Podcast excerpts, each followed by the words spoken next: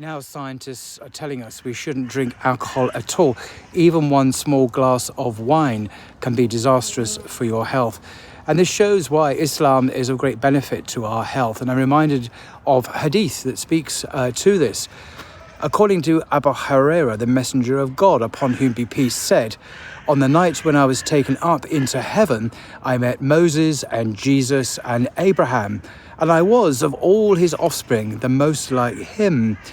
Then I was presented with two vessels, one containing milk and the other wine, and I was told to take whichever of them I wished. I took the milk and drank it, and I was told, You have been guided to the innate nature, fitra, for had you taken the wine, your community would have gone astray.